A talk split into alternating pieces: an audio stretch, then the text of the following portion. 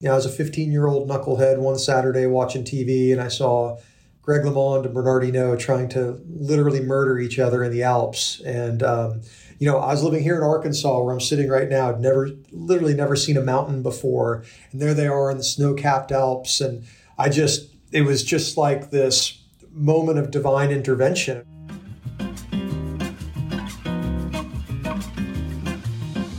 The strategy of the new CEO of USA Cycling, Brendan Quirk, is founded upon putting racing and international racing results by Team USA back at the center of USA Cycling. So please get comfortable and enjoy our great chat with the CEO of USA Cycling, Mr. Brendan Quirk.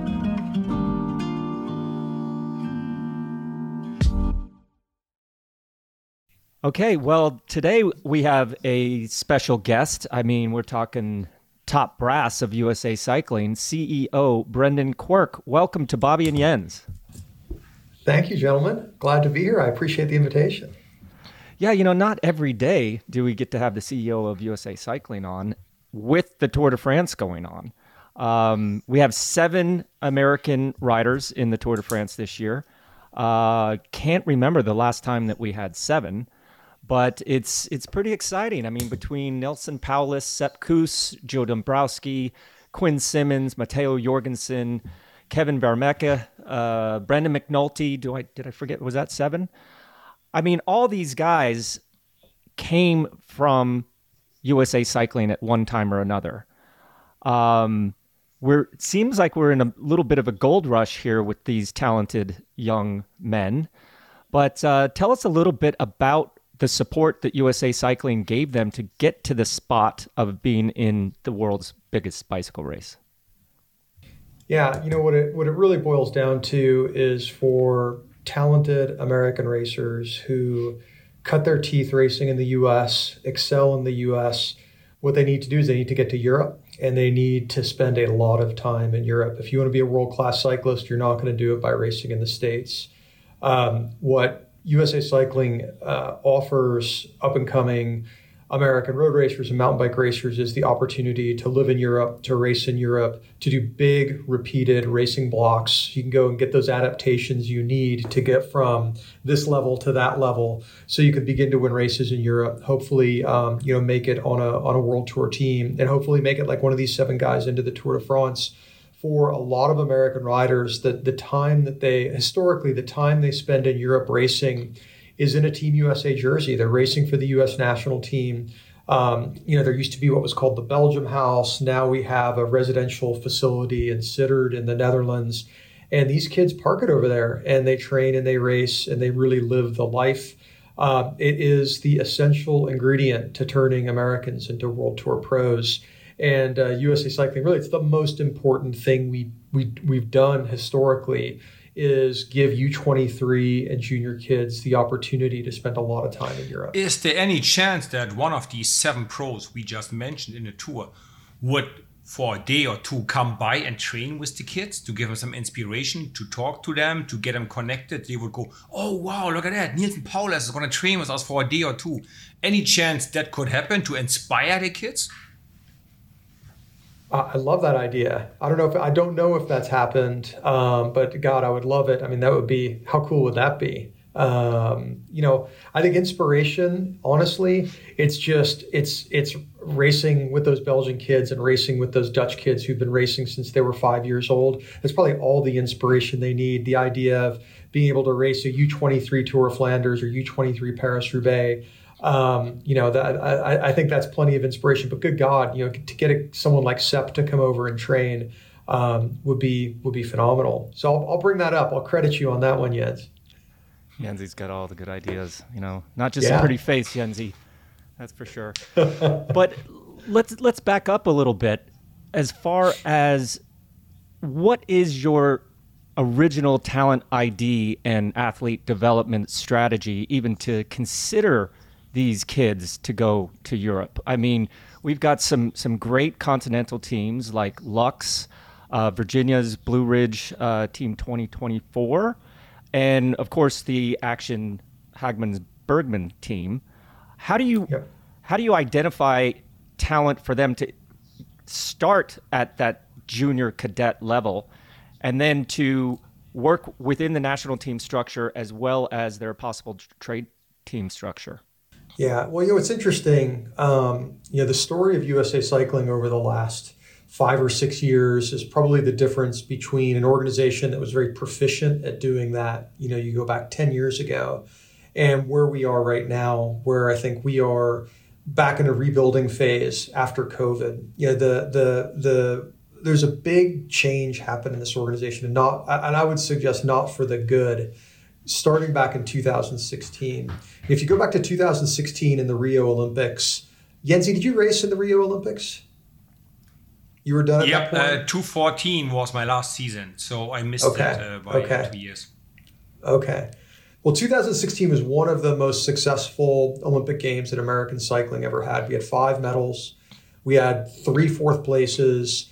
And the organization made the decision at that point hey, we're going to make a bet. And what that bet is, is we're going to go all in on Tokyo, Tokyo 2020. If we invest in medal capable athletes going into Tokyo, um, we could have potentially the biggest medal haul that American cycling has ever had in the Olympic Games. And so, you know, the question is, where does that money come from? Uh, well, the money where the money came from was from development. You know, it's just kind of like a publicly traded company is going to optimize for you know near term quarterly results. Um, USA Cycling uh, reallocated its uh, athletic budget to really invest in our medal capable athletes, and it's a, it was a reasonable bet to make. The challenge, though, is you had COVID, some other mitigating factors. We went from five five medals and three fourth places in, in Rio to only three medals in Tokyo. We took a big step in the wrong direction. The other cost, though, it was basically four years of investment and development that happened at a far lower rate that would have happened otherwise.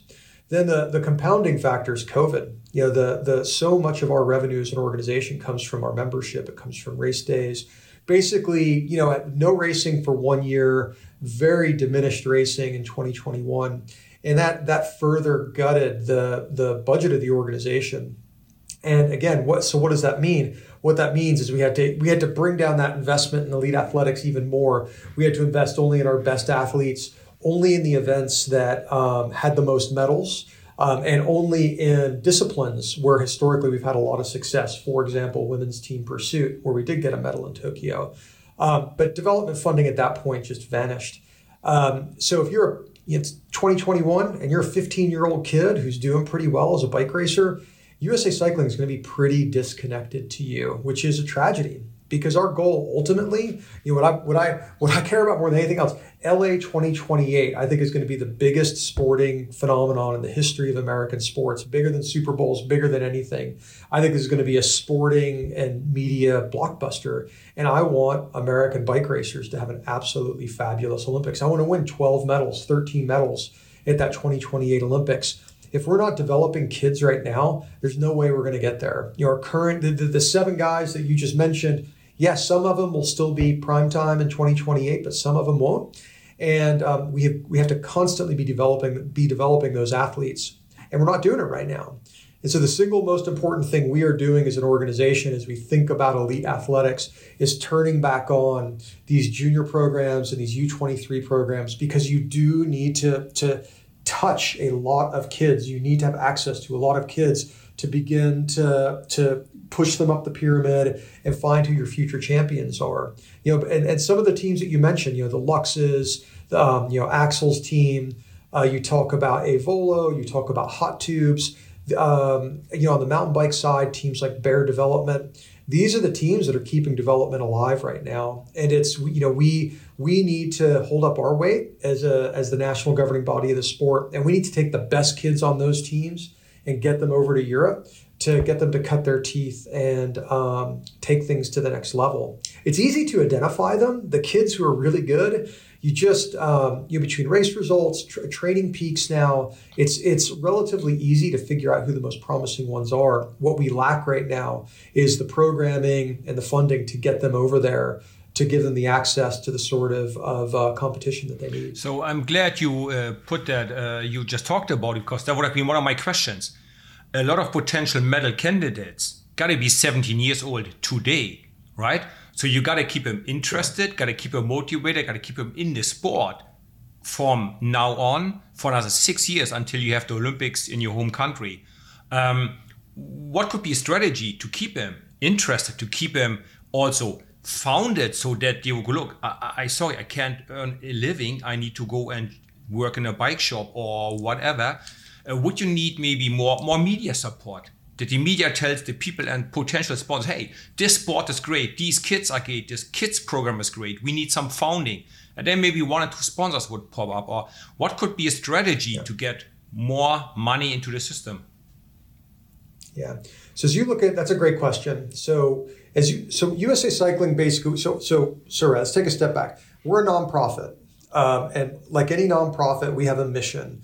Our mission is twofold. Our mission is to grow the sport of bike racing in the U.S. on the grassroots level, and the other part of our mission is to have sustained international success by our national teams. So those are basically two missions, and we're kind of two businesses in one.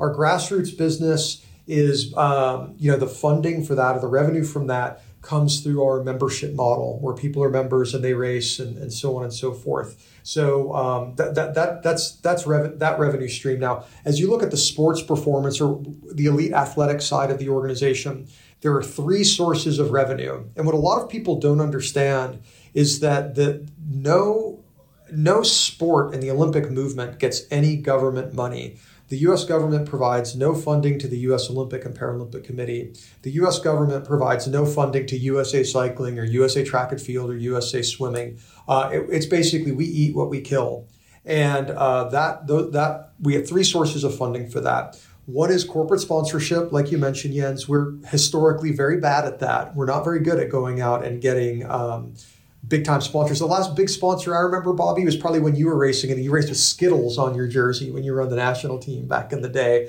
Um, but historically, we're very, very bad, especially at non cycling company sponsors.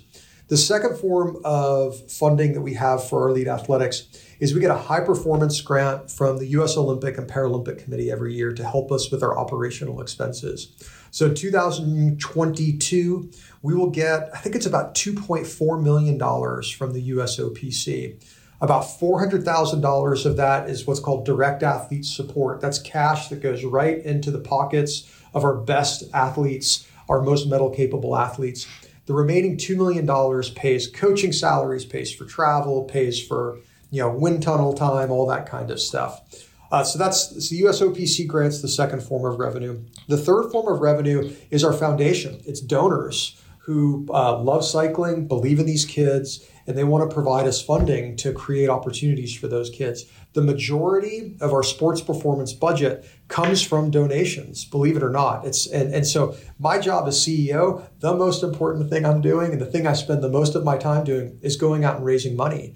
And that money goes to support the programming, the coaching, and the opportunity for these kids. You know, we want kids to race in the Tour l'Avenir. We've got to go out and raise the money to do that. We're really, like I said, at a rebuilding phase right now where this fundraising capability that we formerly had, we're, you know, we're kind of breathing new life into it. We're trying to create some momentum for it and um, do great work in, in raising funding. But it's the most important. It's the raising money is the most important thing that that that we're doing, and it's those charitable dollars. I mean, Bobby, we're like a, a, a PBS or an NPR, right? It's just it's begging people for money, and thank God there are a lot of generous people who love the sport and love these kids, and so they donate, and it's uh, uh, really grateful for them.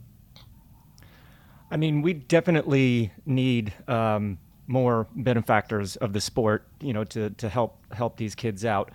But when I was growing up, we had a race calendar that meant something. There was multiple races every weekend. I mean, you could pick and choose. It's not like that anymore. What what what happened to all these races? Tour of Georgia, Tour of California, Tour of Utah, Tour of Colorado Cascade Classic, Washington Trust Bank Classic, uh, you know, Tour de Tour de Tour DuPont, you know, all West Virginia. There was so Tour of Texas. Like, what did we do wrong that those races are gone and now replaced with either a criterium or a mass participation event? How can we get that race calendar back over here so these kids have a platform to get ready to go to Europe. And then once they get to Europe, then they have your support to be there and and and develop hopefully onto a world tour team. Yeah, I think you know it's it's hard to diagnose what happened. I mean, I think um, you know you could speculate. There was the emergence of a lot of other alternative forms of non-cycling sport. You know, it's Spartan races and mud runs and and things like that captured people's interest so that they were distracted, and so there was less demand for road racing. I mean, I think some of that is probably true. Um, I think that uh, some promoters quit promoting races, especially the big races, the Utahs and the Californias and such, because it's just overwhelming expense of putting on a race at that level, and the community support they needed, those communities just um, no longer saw the value in it. Um, and I think that the final part of it is there is a very healthy cycling ecosystem right now, but the phase we're in at the moment is gravel is king. Uh, and so a lot of these communities that are very, you know, they, they want to be, they want to have a cycling event in their in their town, you know, one big event that year. A lot of them are choosing to do gravel, and that's where there's a lot of demand. Um, I think that I, I, think the direction, and, and I would say probably that could be the single biggest crisis we face in the U.S. is the lack of road racing um, that, that, creates a path to discovery and, and a little bit of, of um, movement of talent. You know, they're, they're winning some of these races that you're talking about. Um, you know, we, we lack in those road races. That that um, the, I would say the biggest challenge for that right now is if you do have a development team, if you are a Lux or you are a Hot Tubes or you are an Aevolo, and you know your budget was already strained just to be able to have a domestic road racing calendar those organizations are now having to send their kids over to Europe to be able to race at all. You know, a team like Aevolo, historically, I don't believe, was spending just tons and tons of time in Europe. Hot Tubes was not spending tons and tons of time in Europe. Now those kids um, of these teams are going over there and spending a lot of time over there uh, because that's the only way that they're going to be able to, to develop as athletes. And that's that that puts so much financial pressure on these development teams. It's it's a real shame. The the you know I do feel though that we are taking baby steps forward to bringing road racing back in the U.S. Um, what we're seeing in Baltimore at Labor Day this weekend, it's the first new World Tour road race in the U.S. since God knows when. I don't even know, you know, since Tour California's demise, I would imagine.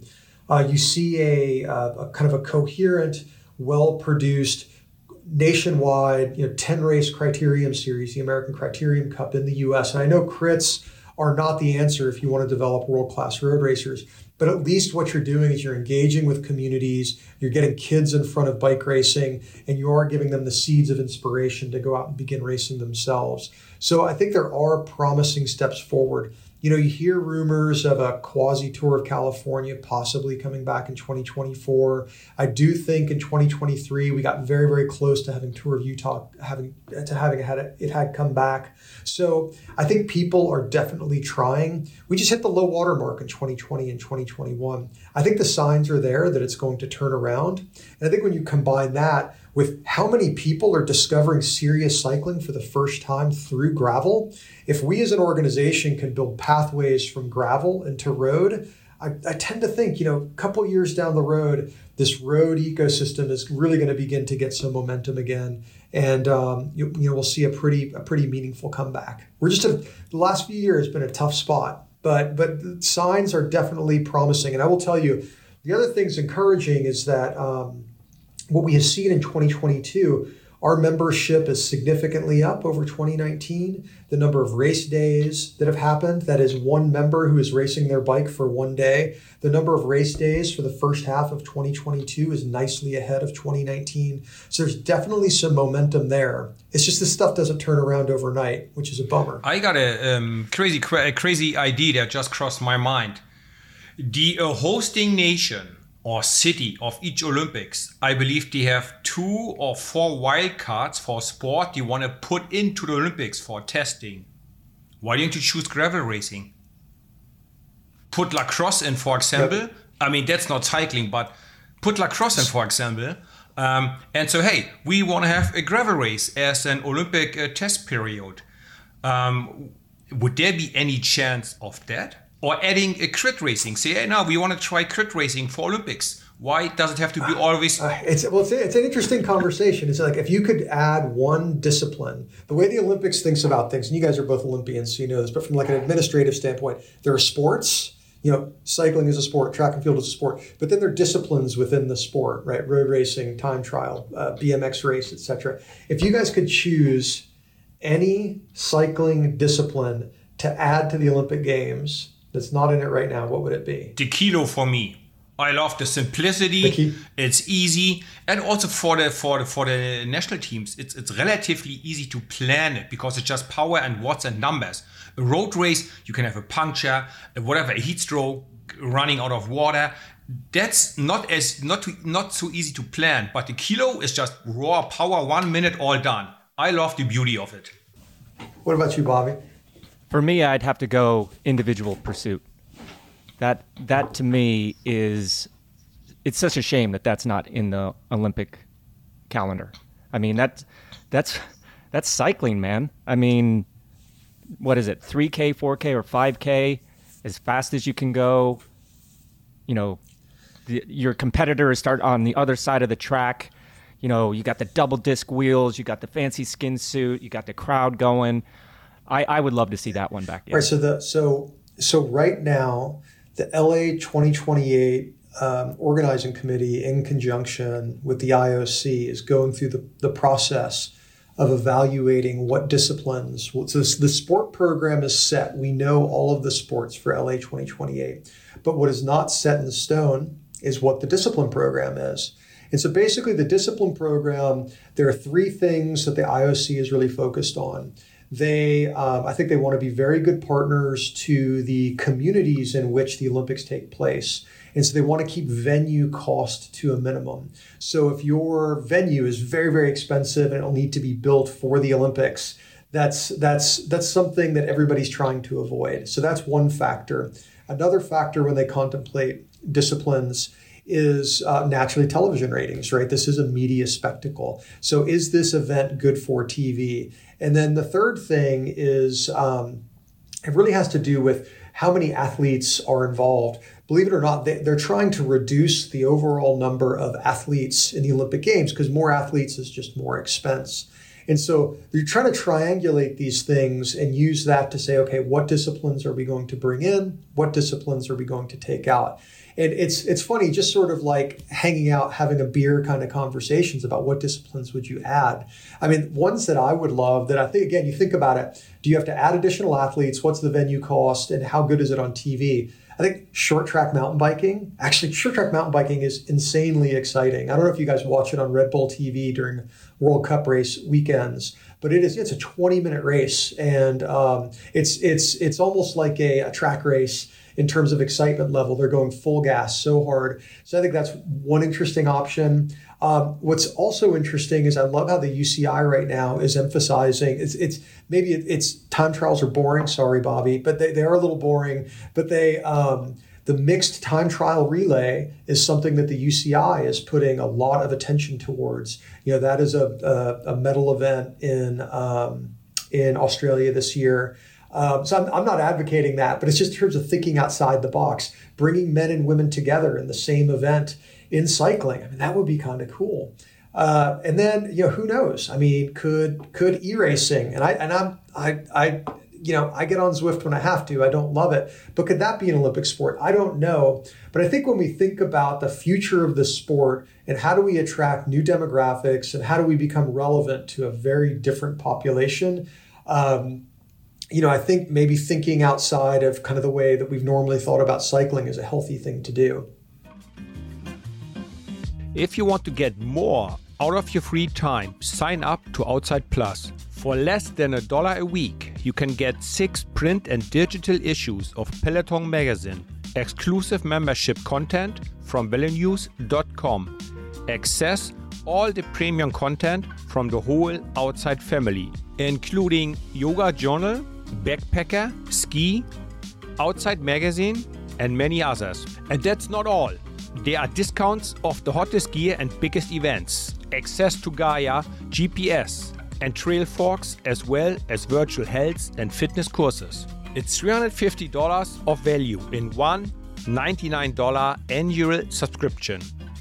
But if you head to velonews.com forward slash outside plus and enter BJPOD25, all one word, lowercase, at checkout, you will receive our special 25% discount and make a good deal. Great. And now back to our chat with Brendan. Road racing has difficulties to start re again. It's a long race, right? And um, I mean, my kids love me, they love my sport, but my own children would go, Dad, I would be stupid to watch your race for five hours. Yeah. Daddy, I want your race. I want the start, the highlights, the crashes, and the final in a five minute clip, Yeah. all with music. Yeah. So maybe road racing as a concept is dead. And you gotta focus on a younger and more crazy sport like BMX. Or when they like jump across and do flip flops on their BMX bikes, BMX racing, mountain biking. maybe it's for the younger kids, shorter events. Maybe that's the future and road cycling is like a dinosaur. Did you ever, it just crossed my mind. Is that a chance? Or is that a possibility? I don't think so because I think it is. It's still to this day the biggest. It's it's the sport that gets the most participation globally.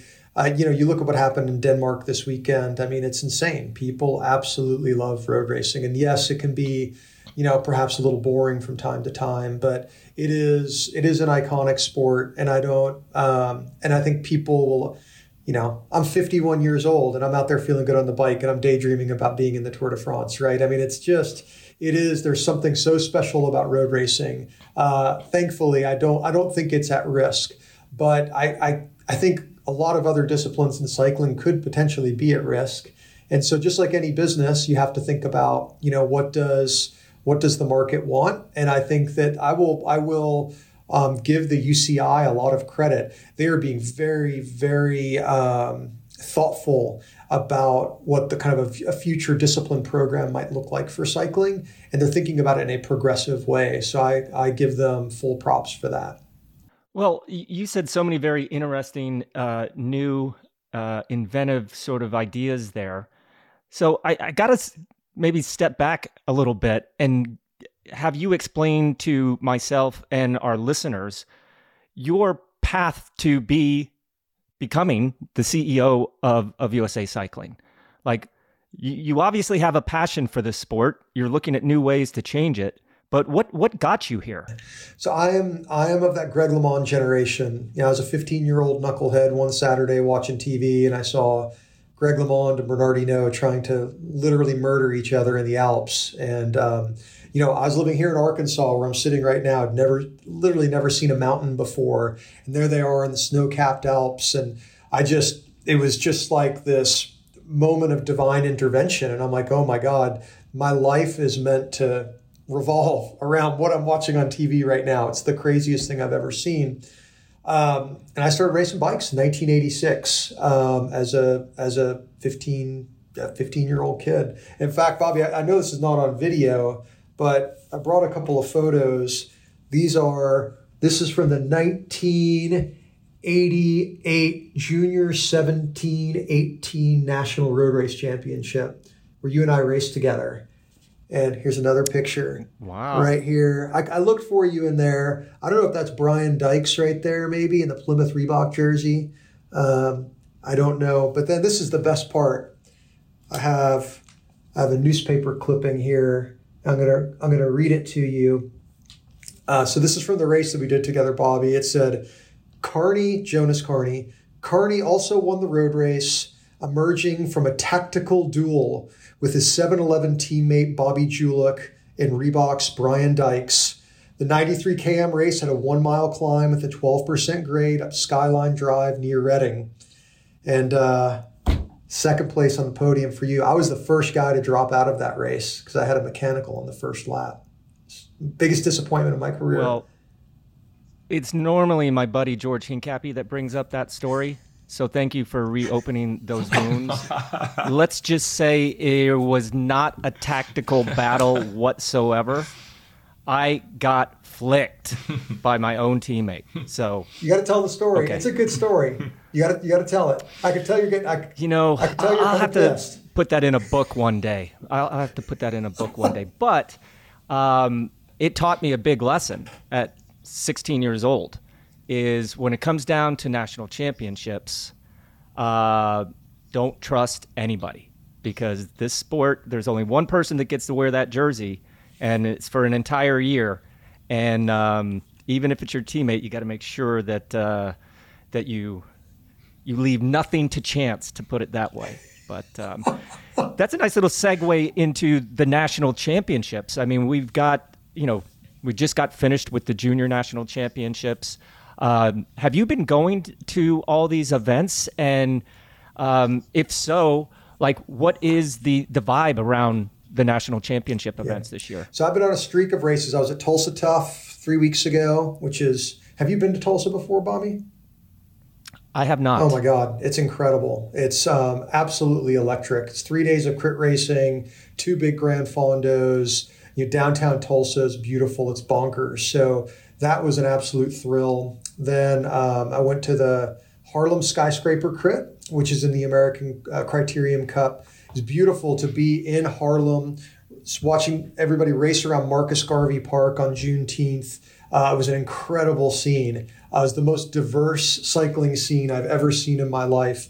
It was just uh, amazing racing and um, a really good time. And then the week, the weekend after that, I was at the U.S. Pro Road Championships in Knox, Knoxville, and um, downtown Knoxville's fabulous. There was a great crowd. There's a brutal climb. So it's a circuit race. The the women did 11 laps. The men did 17 laps. It was about an 11k um, loop.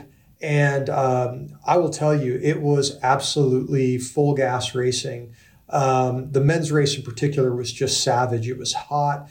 Those guys were trying to kill each other. You had some serious riders there. Magnus Sheffield was there. Um, you had Luke Lamperti there. You had some really strong guys. Lawson Craddock was there, and it was um, just the, it was such an attacking kind of race. It was thrilling. So it was. I mean, it was fabulous. The crit was great. The road race was great, um, and the crowd really came out for it. I think the thing I um, you know, if I could rub uh, the you know genie in the bottle and get my wish, I would love to see a little bit more consolidation of national championships. It would be so cool if the junior criterium national championship took place at the same time as the U.S. Pro. Uh, crit championships, all those juniors could be out there and watch these guys race. It would blow their minds. And you talk about keeping motivated and seeing what the promised land looks like um, you know, to say, I want to grow up and be on Legion or I want to grow up and be on Best Buddies and be a Criterium God. I mean, that was, it's really hard racing, very inspiring, and um, there's a lot of fun. So, yes, I've been going to the racing and it's been really good. Do you actually have a chance to go on a bike yourself? Like, how often per week, per month, you actually have time yeah. and, and, and like motivation to train? And by any chance, do you still hold a license? Do you you race somewhere, somewhat? So uh, the last time I raced with any kind of seriousness was the winter of 2019. I did kind of a, a full cyclocross season. Um, the reason for that is I was on the organizing committee for the cyclocross world championships that were held in Fayetteville this January. So when we bid on that race, we went through that process in 2018 and I'm like, okay, well, if I'm going to be part of the organizing committee trying to bring a world championship to America, I'm gonna I'm gonna race all year and see what the the cyclocross life is like. And I had a blast. That was really fun. But no, since then it's mostly been doing gravel, um, you know, things things like that. I haven't COVID. There was not much racing, and then no, I have not raced since 2019. Although I'd like to. But yeah, I, I get out and ride. You know, four or five days a week. It's my mental health my mental health uh, session. And uh, especially this time of year, you know, it's like the 5:30 a.m. dawn patrol. Get out for 90 minutes, ride as hard as I can, kind of thing. That's a that's that's my idea of a good time. But uh, who knows? Might get out there and shave my legs one more time in this life. You never know. I do not miss those days. My wife uh, calls me out on it quite often, and I have to go in and just you know whack it with the old trimmer. just to, she said that uh, it was false advertising. And I said, what was? She goes, well, when I met you, up until the day you retired, you had shaved legs, and now you don't, and I don't like it. So every once in a while, I shave my legs, but more for more for her than anything.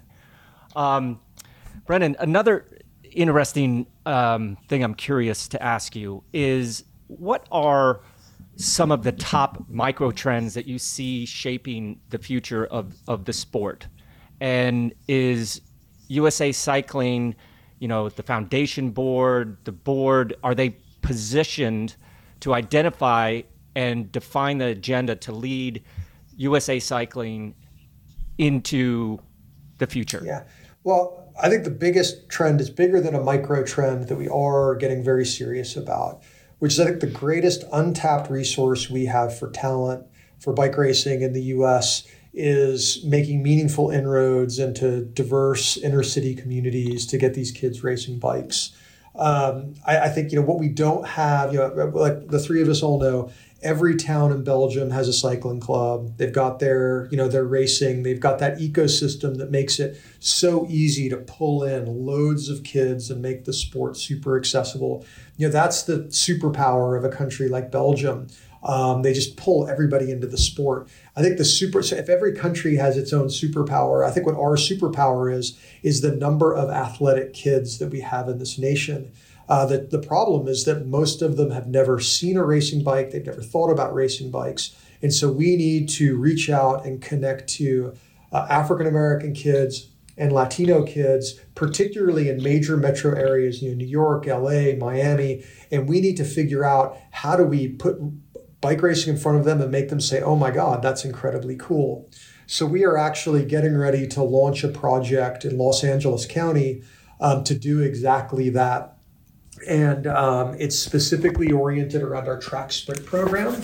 So we are reinvesting in our track sprint program at USA Cycling. And uh, we've got, you know, uh, Erin Hartwell, also known as Irv, two-time Olympic medalist. In fact, he won a silver medal in the kilo. You mentioned the kilo before, Jens. He won a silver in the kilo, I think, in Barcelona. Um, I could have that that those games wrong. Atlanta. Was Atlanta? Okay, thank you. Um, he is our he is our track coach. He's one of the two or three best track coaches in the world. He's coached Canada, coached China, coached Trinidad and Tobago, um, and he's one of these guys. You can take someone who's never really raced a bike, and if this person has the right stuff and the right work ethic, um, Irv is his nickname. Irv can turn them into an Olympic caliber uh, sprint track athlete within three years. And so we hired him to say, look, we basically had no track sprint program rolling into Tokyo. We want to have one and we want it to be really, really good. And so we are investing in that. One part of our investment into our track sprint program is to work in LA County to do what we're calling uh, open qualifiers. We're going to go to high schools, we're going to go to community colleges, we're going to go to boys and girls clubs, we're going to go there with watt bikes, and we're going to go there with like plyometric stuff and we're going to find kids who just have raw physiological talent. The kids who show that physiological talent and the interest, we're then going to take them to an actual kind of a, a, a, bigger kind of qualifying event, get them on bikes, and again, just see what does their raw capability look like. And for those kids who really shine in that environment, we are going to short circuit our whole talent ID process and push these kids into our development programs but these are kids who are, you know, these are going to be kids who can't afford to travel. They can't afford bikes. They can't, you know, these are not the typical bike racing kids who have lots of good options. These are going to be kids who, if, if we're going to bring them into our program, we're going to take care of them on the bike, but we're also going to really hold them close when they're off the bike as well. We're going to make sure that they're going to make it to training. We're going to make sure that they've got their travel arrangements uh, set up so they can go to you know to to whatever race it is that they might need to go to. But we want to take care of these kids holistically. And if we feel like we do a good job in LA County connecting there, we can begin to scale this program up and begin to, to really access and introduce the sport to these kids who've never had access to it before. And if we can figure that out, um, it's it's a you know I, am reluctant to use the phrases like social justice because it means so many things to so many people but it's just it's morally the right thing to do. But also for us as a nation it allows us to tap into a massive pool of talent that we've never had access before and we've never had access to before. And that gets me very very excited. So i think diversity within bike racing is trend number one. And then trend number two i do think we talked about it earlier is that um, e-racing is here to stay. People might not like it but um, that is, I, I, just, I have the feeling this is going to become a very significant part of bike racing. And you know, when 20 years from now, will there be a stage of the Tour de France that's held on Zwift? Maybe. Uh, I certainly don't think the answer is no, but it's definitely maybe.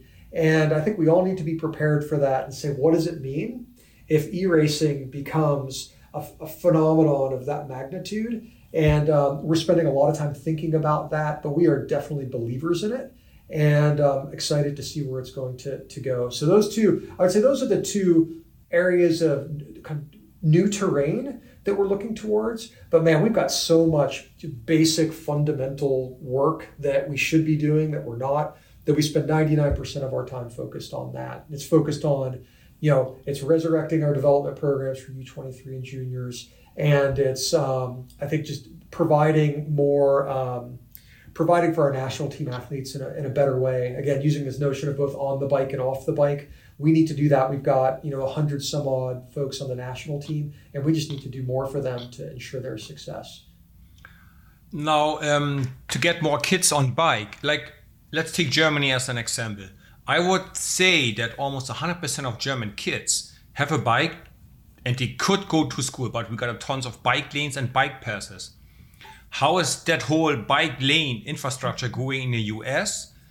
Um, so to enable the kids to go to school on a safe way where there's no cars and maybe only very little traffic lights but no cars and second uh, part of the question how much influence would you as us cycling have to tell the people no no no don't build a bike lane here build it over here don't build it like this build it like that anybody ask you are you get involved in bike lanes from ec from residential areas to the schools or, or things like that yeah, that's. I mean, you're you're hitting the nail on the head. So two part question. So we are very fortunate in the U.S. that the cycling industry has a trade association called People for Bikes. The CEO of People for Bikes is a woman named Jenn Dice, who I would probably argue is not just the most impressive woman in the bike industry, probably the most impressive person in the bike industry. Um, she is way better than what our industry deserves in terms of her intelligence and her ability to get stuff done and her ability to lead. Um, you should have her on your podcast sometime. She's spectacular. And she is doing more. So she's the CEO of People for Bikes.